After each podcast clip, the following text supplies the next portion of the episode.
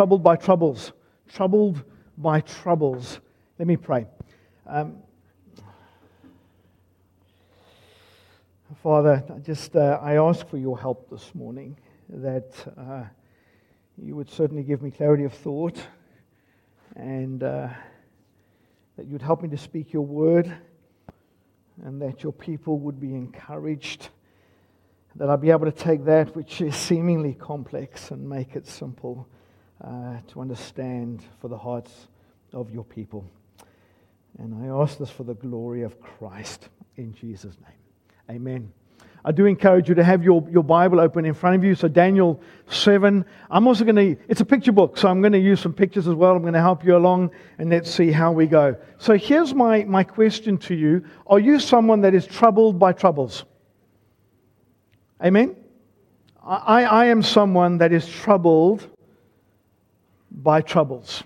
And if you've got your Bible open and look down at verse fifteen, you'll notice that Daniel was troubled. Look at verse fifteen. He says, I, I, Daniel, was troubled in spirit, and the visions that passed through my mind disturbed me. He says it again in verse twenty-eight. This is the end of the matter. I, Daniel, was deeply troubled by my thoughts. My face turned pale, but I kept the matter to myself. Here's the interesting thing, is after he gets the vision, he is troubled. You see that? After he gets the interpretation of the vision, he's troubled. All right? And and we've got to try and figure out this morning, why why is Daniel so troubled? And we'll find out. Now, as we return to the book of Daniel, I did chapters one to six earlier in this year, there are a few rules of engagement. And these are the rules of engagement that I'm going to abide by as we go through the rest of this book. The first one is that it is not primarily a future history book. It is primarily a pastoral book. Now, what that means is that we are not trying to figure out the future, but we are to be secured in knowing that the future is all sorted. What that means as well is that we're going to look at the big picture. We're going to look at the big vision, the big picture, taking each one, seven, eight, nine, ten, eleven, twelve. We take the big picture, which means that we're not going to get bogged down in the minutiae. We're not going to try and take every little detail in the visions, try and tie it to some sort of historical figure. So, if you've come here this morning and you're after a history book, you are trying to figure out the future, you want the minutiae and you want to tie up everything historically, I suggest you leave now. You're going to be sorely disappointed, because that's not the way we're going to handle the book. Creedence Clearwater Revival. Remember them? They sang a song famously. Anybody know what it was? Have you ever seen the? Have you ever seen the rain? Have you seen the rain? I, I suppose living in Bustleton, you have, haven't you? I mean, we're sick of it, aren't we? We're sick of the rain. Well, the question I want to ask you this morning, though, is: have you seen the end? Have you seen the end? Hebrews chapter eleven verse one says this. Now conf- faith is confidence in what we hope for and assurance of what we do not see. Have you got a, have you got a confidence in what you hope for? Have you got an assurance of what you don't yet see? Let's orientate ourselves in the book of Daniel. If you've got your Bible open, have a look. It's chapter seven, verse one. It says, in the first year of King Belshazzar, king of Babylon. Now, that might seem a little bit strange, because where are we? We're in where? Which country? We're in Babylon, aren't we? Okay. Now, it might seem a little bit strange, because the end of Daniel six, we actually ended where? In Persia. Daniel's in the lion's den, and uh, he's under the Persian king, Darius, and now suddenly we're back in Babylon. It's like Daniel has gone all the way through to Persia, and now we're starting back in Babylon. And let me see if I can give you a picture to orientate ourselves. Um, Marcus, you get me out the way there? Thank you. Right, so here's, here's where, this is what it looks like. In Daniel one one, uh, Daniel starts, Israel starts in Babylon under King Nebuchadnezzar, and it ends in Daniel six twenty-seven, the very last verse. It ends with Daniel being saved from the lions. And in the words of Darius, he rescues and saves talking of God. He performed signs and wonders. He rescued Daniel from the power of the lions. In other words, what's happened in Daniel from one one to six twenty-seven, we've gone from Babylonian exile to resurrection. Daniel in the lion's den is a picture of resurrection. That's the flow. As we start in chapter seven, verse one, which is the year five fifty-six B C, we're starting back in Babylon again with Belshazzar. And if you go to the very last verse of Daniel twelve, it says, "As for you, Daniel, go your way to the end. You will rest, and then at the end of days, you will rise to receive your allotted inheritance." Do you see that? There's resurrection. So we've gone from Babylonian exile to resurrection. Now we've gone from Babylonian exile again in seven to twelve to resurrection. And you sort of say to yourself, well, what's going on here? Is this Daniel on repeat? It is Daniel on repeat. What's happening in seven to twelve is the pictorial, symbolic version of one to six. Does that make sense? So it's narrative, one to six, paralleling with the apocalyptic, the symbolic, the visionary, the pictorial in seven to twelve, and they're actually two parallel tracks. Does that make sense? And that's why we've got sort of two halves of the book that go together. Now, you might say to yourself, well, where, where does that leave us? Well, let's have a look at it. If you went to First Peter chapter one, verse one, how does P- Peter address God's people today? Peter, an apostle of Jesus Christ, to God's elect, what's the next word? Exiles, right? So we are living where? We're living in exile, all right? And if you go to First Peter five thirteen, she who is in, in Babylon, okay? So figuratively speaking, if you want to say metaphorically speaking, where are we living today? Not living in Bustleton, well, yes, but we're living in where? We're living in Babylon. We are exiles in Babylon. And where are we going? Where are we going? We're going home, which is what? Resurrection. So in First Peter one, three, and four, praise be to the God and Father of our Lord Jesus Christ. In His great mercy has given us a new birth into a living hope through the resurrection of Jesus Christ from the dead and into that word again, inheritance, uh, Daniel twelve, verse thirteen, into an inheritance that can never spoil, perish, or fade. This inheritance is kept in heaven for you. Are you with me? Right. In Daniel seven one, it is the year five fifty-six B C. It's the reign of Belshazzar, the Babylonian king. And what's going to happen is is that God is going to show Daniel what will happen before the, before the end. Right? You with me? We're now living where? We're living on the twenty-fifth of August, twenty twenty-two. It's the reign of the Labour King, Anthony Albanese. And this vision is going to show us what's going to happen before, before the end. Are you with me? Right? We're in Babylon.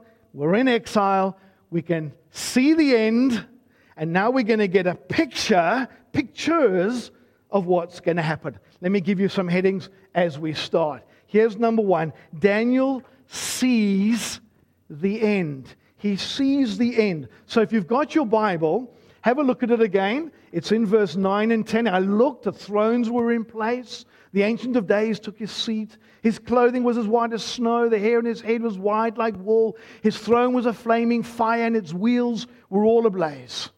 A river of fire flowing, coming out from before him. Thousands upon thousands attended him. Ten thousand times ten thousand before him. The courts were seated, and the books were opened. Now, if I asked you, what is Daniel seeing? And you just got to get into this passage with me. What's he seeing? How would you describe what he's seeing there? Huh? I heard that word with a J. He's seeing judgment. That's exactly what Daniel is seeing, the end. He's seeing the judgment right down the end. Okay? And what he's seeing is exactly what John the Apostle saw in Revelation. In Revelation twenty, verse twelve. I saw the dead, great and small, standing before the throne. The books were opened. Another was opened, which was the book of life. The dead were judged according to what they had done as recorded in the books. keeping going, having a look then in Daniel seven, verse thirteen and fourteen. Again, just what, what does Daniel see? In my vision at night I looked, I saw there was one before me like a son of man, coming with the clouds of heaven. He approached the Ancient of Days and was led into his presence. He was given authority, glory, and sovereign power. All nations and people of every language worshipped him. His dominion is an everlasting dominion which will not pass away, and his kingdom is one that will never be destroyed. What's Daniel seeing? What's Daniel seeing here? Well, he, he's seeing, Caroline? Yeah, he's, exactly. He's seeing the return of Jesus. He's seeing Judgment Day, and he's seeing the return of Jesus happening together, because that's when they take place. Now, if you've got your Bible, remember you've got to strap in here with me. In the passage, watch how these two come together. But the court will sit, his power will be taken away and completely destroyed. What's that?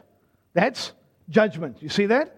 Here it comes. Then the sovereignty, power, and greatness of all kingdoms under heaven will be handed over to the holy people of the Most High. His kingdom will be an everlasting kingdom, and all rulers will worship and obey him.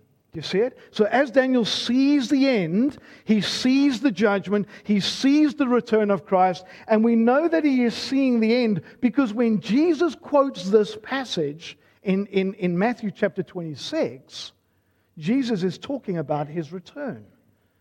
He quotes Daniel seven, but I say to all of you, from now on, you'll see the Son of Man sitting at the right hand of the Mighty One and coming on the clouds of heaven. Let me ask you this. Do you realize that even the Old Testament believers saw the return of Christ? Did you know that? Even the Old Testament believers like Daniel. In fact, let me show you this in Jude fourteen. Sort of a little aside but related. Enoch, the seventh from Adam, prophesied about them. See, the Lord is coming with thousands upon thousands of his holy ones. And right there in Jude fourteen, the seventh from Adam, he is looking forward to the end. So brothers and sisters, there is a day coming when the kingdom of Christ will come in all its fullness. There is a day coming when the wicked will be punished. The righteous will shine like the sun. There's a day when the books are going to be opened. Everyone will be judged. The wicked are going to rise to eternal punishment. The righteous will inherit eternal glory. There's a day coming when every sin and sickness and suffering and death is banished as God's people are raised up from the dead. And that day will be glorious. That's the end that Daniel sees. Now have a look at how Paul, the apostle, puts it. Here's how he sees the end. God is just. He'll pay back trouble to those who trouble you. He will give relief to you who are troubled and to us as well. This will happen when the Lord Jesus is revealed from heaven in blazing fire with his powerful angels. He will punish those who do not know God and do not obey the gospel of our Lord Jesus. They will be punished with everlasting destruction and shut out from the presence of the Lord and from the glory of his might. On the day he comes to be glorified in his holy people and to be marveled at among those who have believed. This includes you, because you have believed our testimony to you. That's the end, folks. That's the hope that we have. That's the confidence that we have. That is what we're so assured of that we can't yet see it with our eyes. I wonder if that's your hope. I wonder if your hope this morning is that you will be raised from the dead to receive the kingdom that Christ has promised to you. But it leaves us with a question, doesn't it? It still doesn't answer why is Daniel so troubled? If he sees the end, why is he so troubled? Even after he gets the interpretation, he's still troubled. Why? Well, we'll get it a little closer. Here's our second title. Daniel sees, and you've been waiting for this, he sees the beasts before the end of time. Now, get your Bible, have a look at this. In verse three, he sees how many beasts? Four beasts, and where are they coming out of? They're coming out of the, they're coming out of the sea. And your head is ringing Revelation chapter...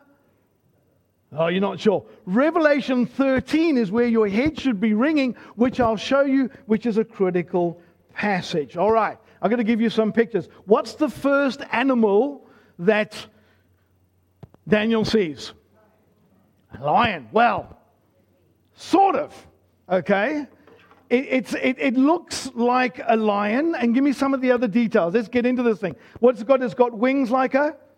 Little eagle, but okay, this one ain't, you know, you know, internet. This is supposed to be standing up when it's sort of all, you know, up that way, and it's got a heart of a lion and a mouth or whatever. You, you get the you get the picture, right? There, there, there's there's the first beast. That's what he sees. You with me? Verse four. What does he see? No, verse five. What does he see? He sees a bear. Now, I don't know how the game pictures, you know, up on the one side, whatever, but it's a big bear, right? This is a big bear, and what's it got in its mouth? It's, it's got spare ribs, okay? okay? It's got some ribs in the mouth. What? Who, who says saying what? Anyway, okay? So it's it, it's got three bones, or it's got three ribs in its mouth. This is a, this is a big bear. What's the uh, the third beast in verse six? Huh? Well, yes, it is. It's it's a leopard that's got what? It's got four heads, and it's got wings like a like a bird. All right, that's you got you got me. So you got a. I, I'm going to call it the hybrid lion, the hybrid bear, the hybrid leopard. Now, all right, what's the fourth beast? It's t- well, what is it, Caroline? You just don't even know. So you've got to use a bit of imagination, right? So it's terrifying. What else has it got? It's got iron teeth. And can you think of an animal that looks like that? Here's my version of the beast. Okay?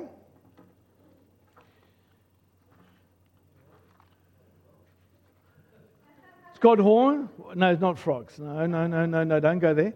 All right? So... It, it, it, it uh, you know, who knows what this thing looked like, but it's got horns and it's got iron teeth and it trampled everything down. It's a terrifying beast. And and what are we told down in verse seventeen? What are these? What are these beasts? What are they?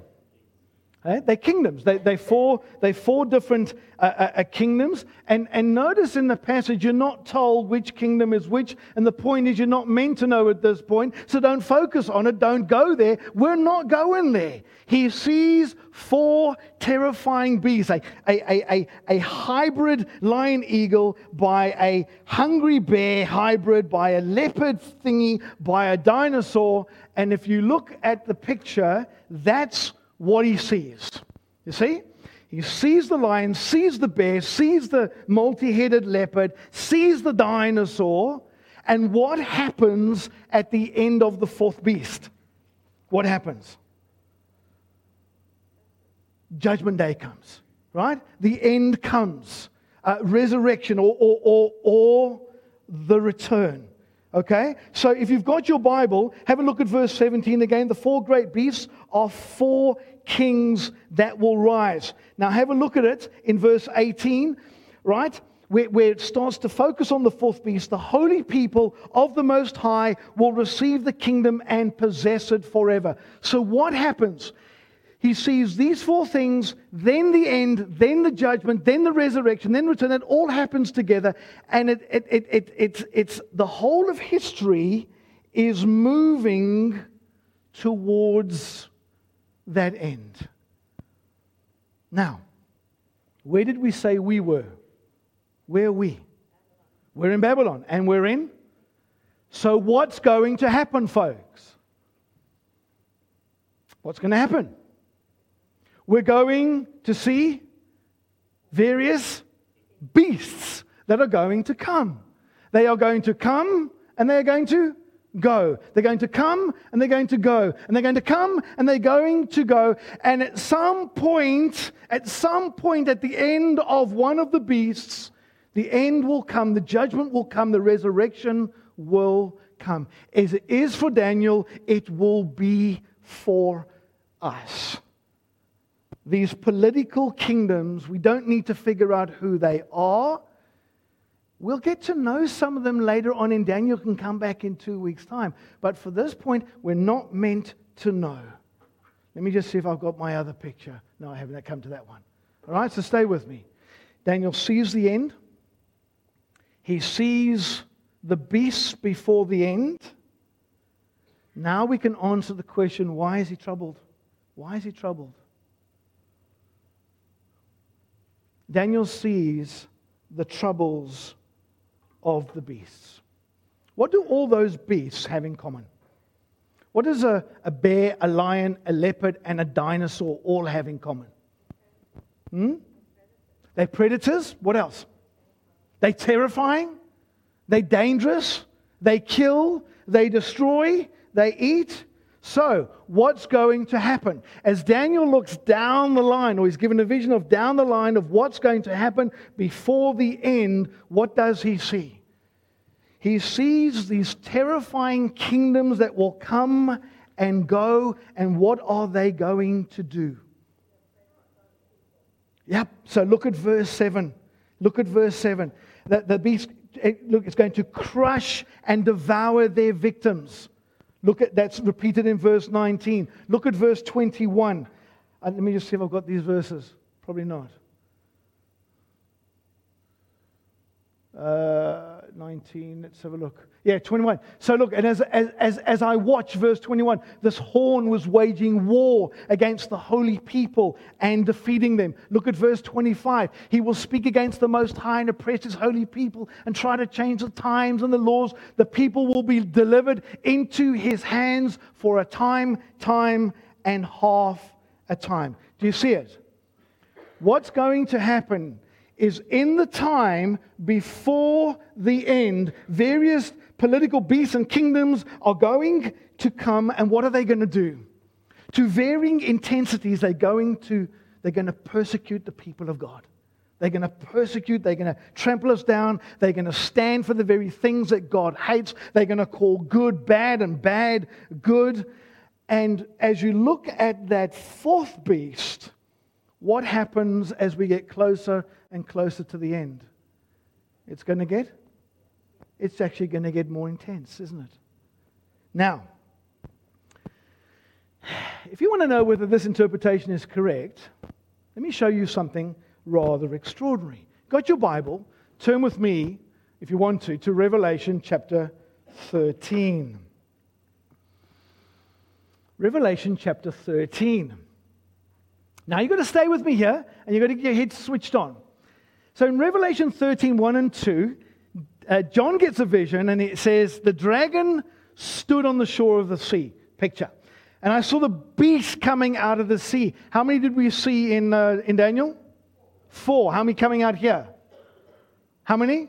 One. Okay, but now watch. It had ten horns and seven heads with ten crowns on its horns. On each head had a blasphemous name. The beast I saw resembled a leopard, but had feet like those of a bear and a mouth like that of a lion. And the dragon gave the beast his power and his throne and authority. What does John see? Oh, genius. Absolutely. He sees a combo. What does he see? He doesn't see four. He sees one which have got a bit of all of those in there. From Daniel, absolutely beautiful. Now, I went hunting for a picture on internet to see whether I could come up with something, okay? Now, yeah, get me out of the way there. Right, well, I don't know. It, it, it's, I mean, that is the biggest combo picture you've got, right? What does it look like? It looks like a lion, but it also looks a bit like a, a leopard, but it's got feet like a, but it's got horns like a dinosaur. It's got, do you see it? You see what John's done? When John sees the picture, it combos all four kingdoms. So let me give you one more picture. Beautiful. It's a bit blurry on the top one. But you see it? The hybrid lion, the hybrid bear, the hybrid leopard, the hybrid dinosaur, they're all incorporated into John's vision in Revelation chapter thirteen. And you get the picture, don't you? Living now, living in exile, living in Babylon, before the end, before the return, before the judgment day. There are going to be political kingdoms coming and going, coming and going. To varying degrees, they're going to persecute the, the, the, the people of God. And in fact, it's just going to get worse and worse and worse and worse until we reach the end. Does that make sense? So why is Daniel troubled? He's troubled by the troubles. He's troubled by the persecution. He's troubled by the pain that he can see. He's troubled by the, the suffering that is coming. He's, he's troubled by it. Are you troubled by it? Can I give you a couple of things that are here and coming and going to get worse? You want a few of them? Here they come. There is the rise of militant atheism and secular humanism. Aren't you troubled by that? It's getting vicious. Have you noticed? There is the rise of immorality. There is the rise of calling good bad and bad good. We are in a space where the very things that are vile to the holy God are considered sacred and good and right. There is the rise of deception. There is the rise of the defection from the Christian faith. Jesus says we're closer and closer to the end, that the faith of most will grow cold. There is the removal, well, that's already happened, isn't it? There's the removal of Christianity from all the schools. There is the removal of Christianity from government. There is the muting of Christian witness in most secular places of work. There is the persecution of Christians who do not embrace the moral ethic of the day. Can you see the end? Can you see the beasts that are coming? They will come and go. Can you see that it's going to get worse? And like Daniel, you and I, we're troubled, aren't we? We're troubled. Well, my brother and sister, it's going to get worse. It's not going to get better. Going to get worse. In fact, in the words of the Apostle Paul, I'll just read it to you. Apostle Paul says this in Timothy. He says, but mark this, there will be terrible times in the last days. People will be lovers of themselves, lovers of money, boastful, proud, abusive, disobedient to their parents, ungrateful, unholy, without love, unforgiving, slanderous, without self-control, brutal, not lovers of good, treacherous, rash, conceited, lovers of pleasure rather than lovers of the, of God. It's going to get worse.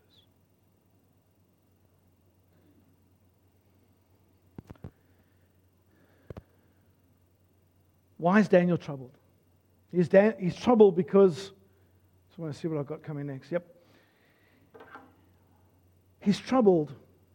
And you might think that as he looks at the end, that might comfort him, but he's not yet comforted. And here's the thing, fourthly, is that the reason why the end hasn't comforted Daniel is because he hasn't yet seen the cross. He hasn't yet seen the cross. He's seen the end. He sees everything happening up to it. He sees how it, but the, the, the thing, the, the, the missing piece, as it were, is he doesn't quite know, he's not quite sure that the end will happen as it is meant to happen. He sees the kingdoms, he sees the end kingdom, but but but but how does it, how can he be so sure? How can he be so confident that it's going to happen? How can, and there's this troubling going on because there's a, there's a missing there's a missing piece. Put it this way, how can he be so sure that the beastly kingdoms will give way to the kingdom of Christ? How does he know? Well,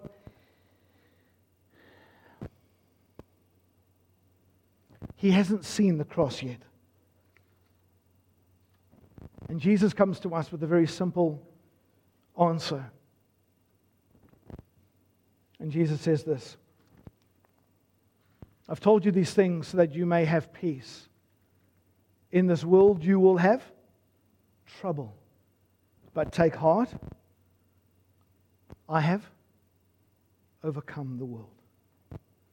You see, the missing piece in Daniel's vision in chapter seven is the cross. He's going to see it. He will get to it. I'll give you a little sneak preview for a few weeks. The most difficult passage in the book of Daniel. seventy-seven, seventy-sevens are decreed for your people, Daniel nine twenty-four. And your holy city to finish transgression, to put an end to sin, to atone for wickedness, to bring in everlasting righteousness, to seal up vision and prophecy, and to anoint the most holy place. That's the cross. We'll get to it.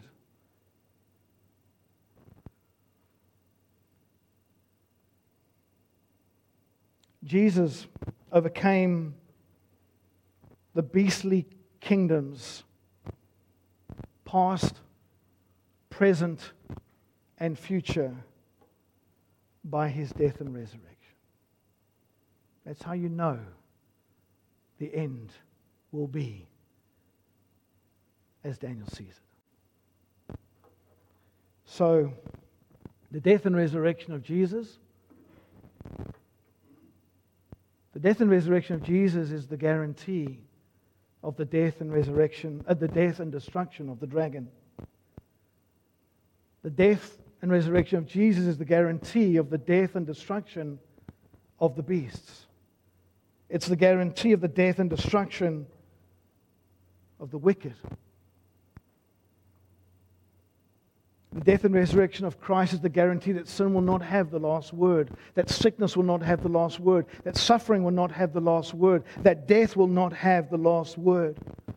The death and resurrection of Christ is the guarantee of the resurrection of the saints to eternal life. The death and resurrection of Christ is the guarantee of the new heavens and the new earth.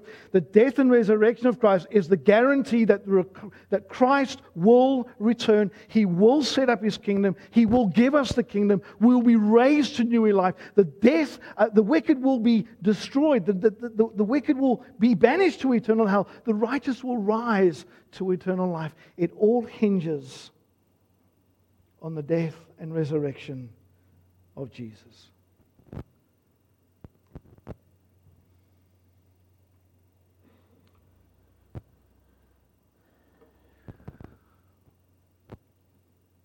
What do you see? What do you see? My first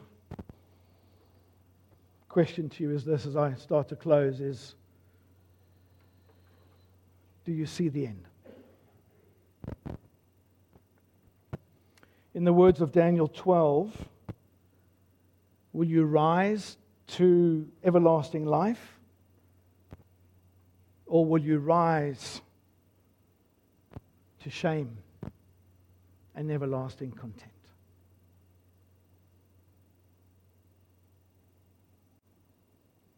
Because that's how it ends.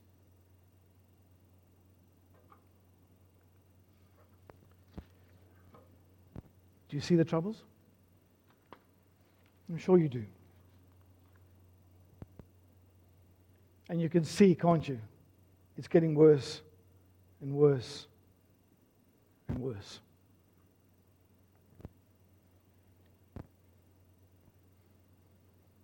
So do you see Jesus, whose death and resurrection overcomes the world?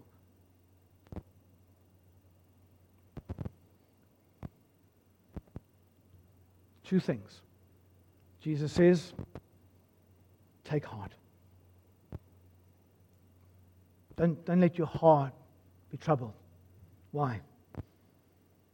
I've overcome the world. I've overcome the world. And I want to leave you with these words in John eleven. Jesus speaks these words to Martha after Lazarus has died, and we know that he's going to rise or raise Lazarus from the dead. And uh, in one of the most poignant and intimate and personal moments in all of John's gospel, Jesus says to Martha, I am the resurrection and the life. The one who believes in me will live even though they die. And whoever lives by believing in me will never die. And he asks her this question, do you believe this? Do you believe this? Do you believe this? Do you believe this? Take heart, brothers and sisters. Christ has overcome the world. I'm going to ask the team to close up for us.